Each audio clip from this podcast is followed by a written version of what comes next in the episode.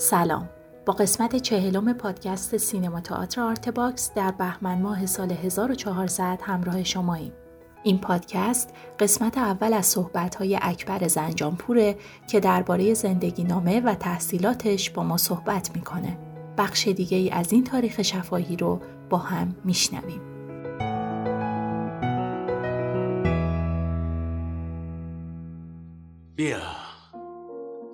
یه عکس دیگه از چشمای من بگیر. من به تو نگاه می‌کنم و تو یه عکس دیگه از من بگیر.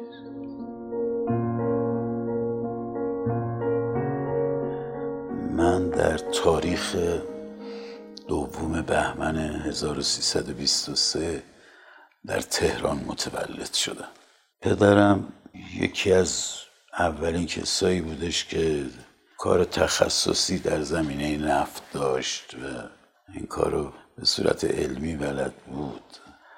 حالا این قسمت حرفه‌ای پدرم ولی از نظر فرهنگی و عاطفی و اون چیزی که منو خیلی بیشتر از یک پسر به پدرش وصل می‌کنه قسمت نگاه ادیبانه و سرخوشی که نسبت به زندگی داشت و به ادبیات داشت و مثلا راجب خیام خیلی مطالعه داشت خیلی خوب می‌فهمید و خیلی خوب برای ما تعریف می‌کرد. ما خاطراتی که از پدرم دارم تو همون شمرون که زندگی می‌کردیم و کمی هم بعدش منزل نیمایوشیج نرسیده به تجریش بود. پدرم با ایشون بعض وقتا مراوده. من یکی دو بار همراه پدر رفتم تو همون کوچه کاشفی نامی بود نرسیده به تجریش. اونجا زندگی می‌کردم. مثلا همین که نیمایوشیج رو می‌دیدم اینا تاثیر میذاشت رو من. بدونی که بخوام یا نخوام. به هر حال خیلی مهم بود دیگه که منو شاخکامو نسبت به مسائل اجتماعی حساس کنه. از اینکه فرزند اون پدر بودم خیلی خوشحالم خیلی براشون احترام قائلم. مادرم یک زن خاندار بود. مادر دیگه مادر ایرانی که فقط بوی عطر گل یاس می‌داد. و بعد من برادر ندارم. شش تا خواهر داشتم که دوتاشون تا اکنون فوت کردن. سال 94 این خواهرم که همینجا با من زندگی می‌کرد و ازدواج نکرده بود سر کوچه ماشین زد بهش و اون از من گرفت و من هنوز داغدارشم مثلا پاک نمیشه از ذهنم. سال پنجاه ازدواج کردم. سال پنجاه و دو صاحب فرزند شدم. دختر اولم اسمش گلدونه است. ازدواج کرده و یک نوه دارم ازش به اسم باران. و یه دختر دیگه هم دارم گلنوش. فوق لیسانس پژوهش هنر داره و عکاسی رو خیلی خوب می‌دونه. بعضی وقتا درس میده و اینا. و همسرم یکی از واقعا شانسای زندگی من این همسرمه که خیلی خوب از من چون من آدم یه ذره شلخته ای هم اینا. ایشون واقعا از من مواظبت کرده ظرف همه این سالا. به خیلی رفیق راهه. قدیمی ترین خاطری که کودکی دارین چیه؟ برمیگرده به سال سی و دو. نه سالم بود. و روز 27 مرداد و روز 28 مرداد. و این دو روز رو یادم قشنگ. من به اتفاق مادرم و امم توی میدون توپخونه وایستاده بودیم. یعنی اون دوتا تا زن بزرگ منم که بچه پسر تخص و اینا بغل دستشون.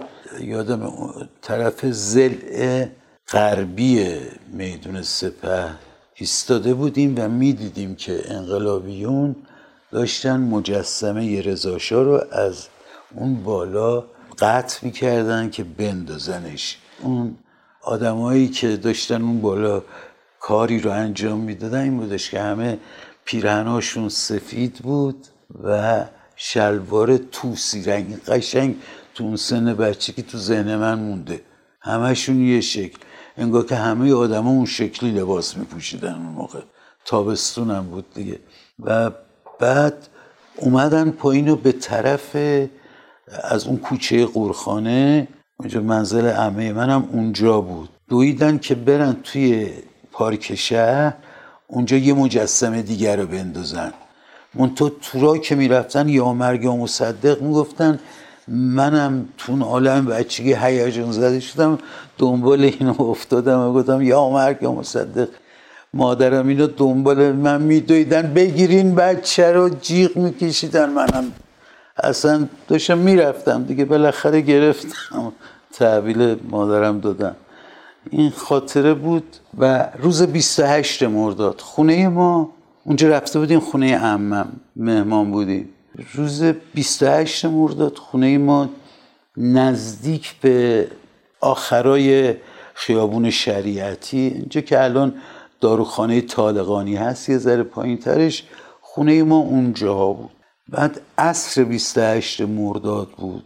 دیدم از این ماشین های جیپ بود قشنگ تصویرش یادمه که مثلا این شعبان جعفری هم جزوشون بود. چون یادم یادم گنده بد هیبت جلو. فش می‌دادن به مصدق و می‌رفتن و همه هم وحشت زده بودن. این دو روز پشت سر هم که یه روز شادی بود و یه روز غمبار بود قدیمی ترین خاطره ای که می‌تونم خدمتتون بگم اینه.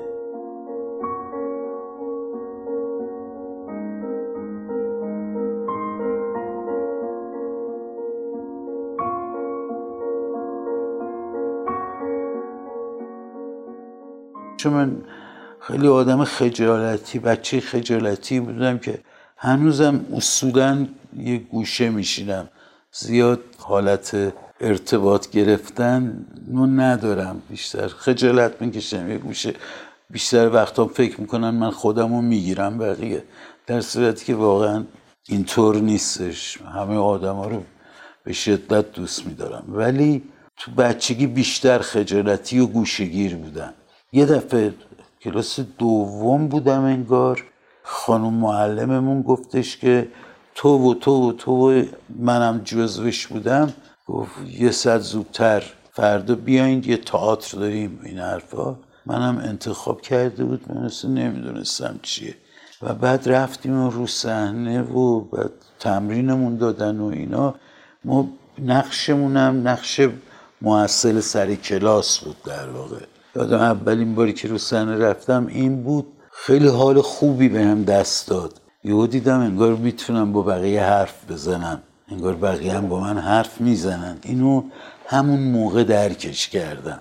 و همین باعث شد که ریز ریز به مسائل اجتماعی علاقه من بشم. مثلا تو دبیرستان بر روزنامه دیواری من خودم و یکی دو تا از دوستان همکلاسیمو تشویق کردم که بیایم یه همچی کاری بکنیم حوصله‌مون سر نده. اینا روزنامه‌مونم اسمش بود به سوی ایران آباد. مدرسه بهرام که همینجا تو محله دروس بودش نزدیک همین خونه. ما چون از یه سنی که دوازده سالم بود پدرم همین خونه رو یه شکل قدیمی داشت و گره ساخت و اومدیم اینجا نشستیم که هنوزم همینجاییم.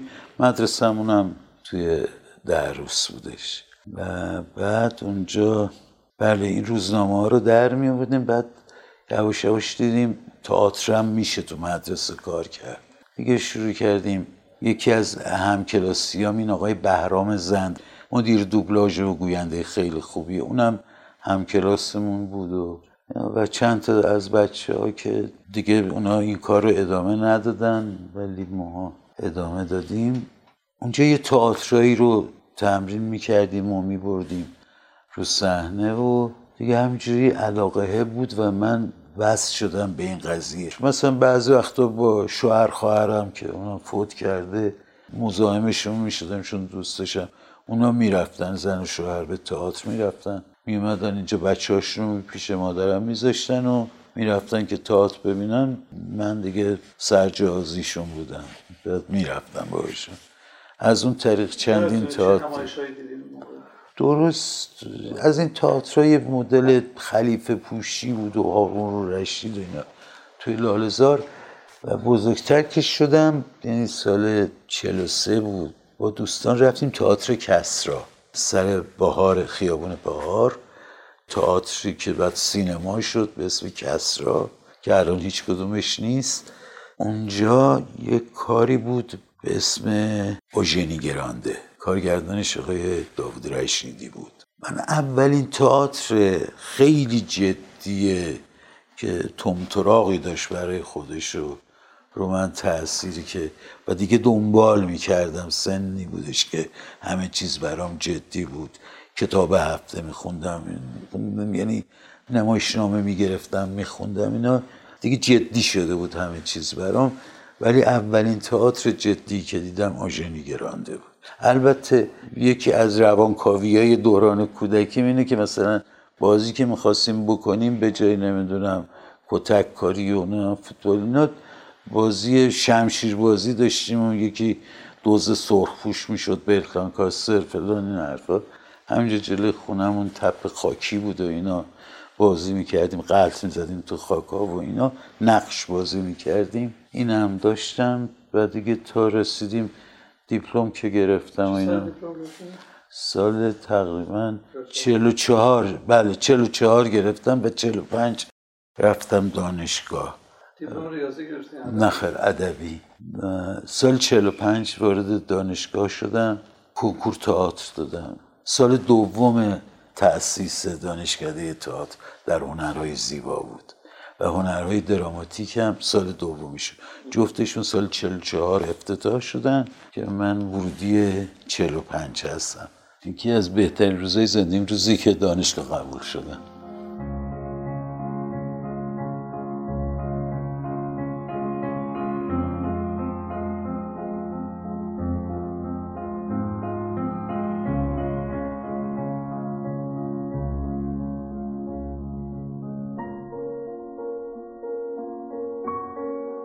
دانشگاه.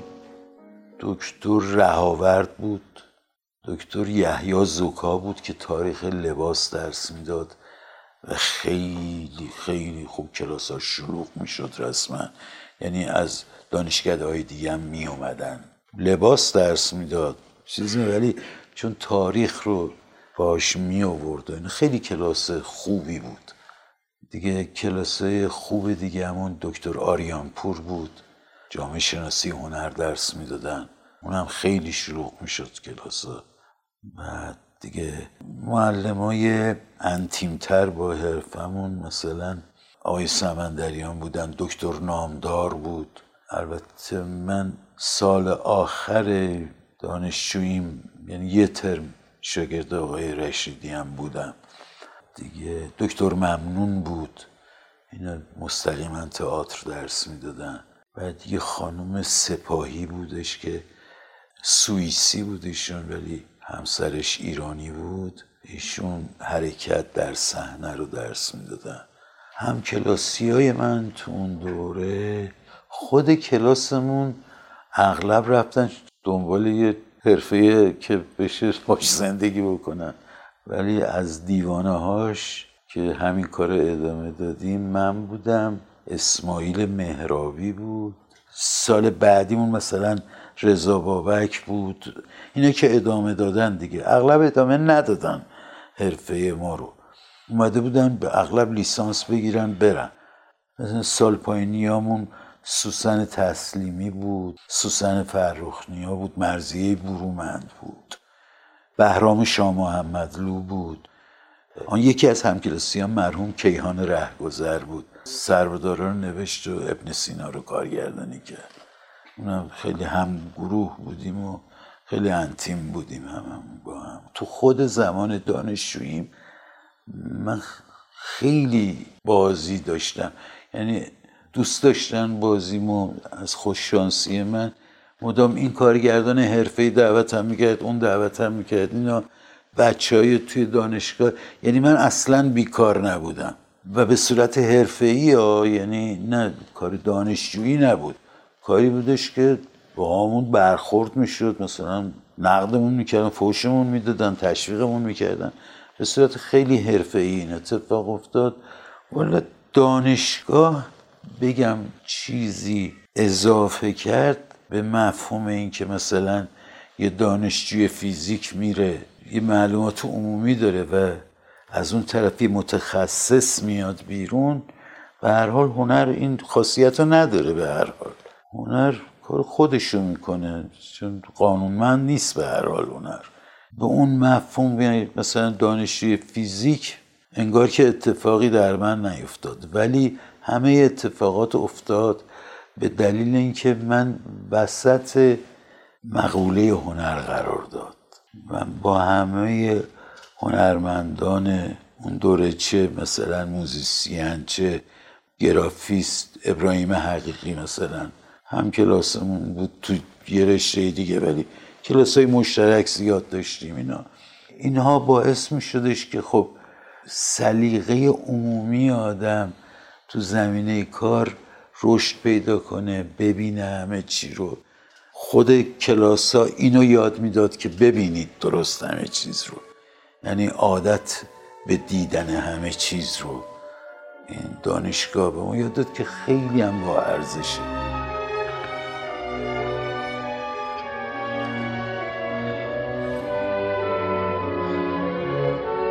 شما بخشنده باش خانم جان. این قصه رو شما می نویسی شمایی که عمر می‌کنی و میمونی. راوی این قصه شما هستی.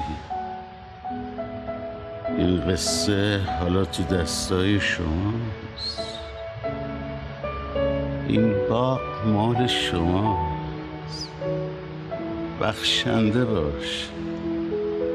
نگذار این باغ با عشقای شما شورزار شه.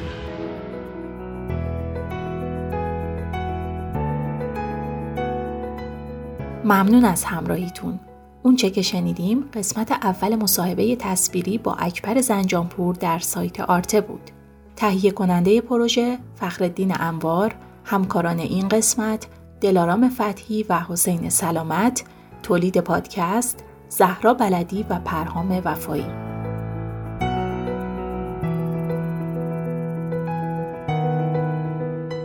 در قسمت بعد اکبر زنجانپور درباره فعالیت در تئاتر در سالهای قبل و بعد از انقلاب با ما صحبت می‌کنه.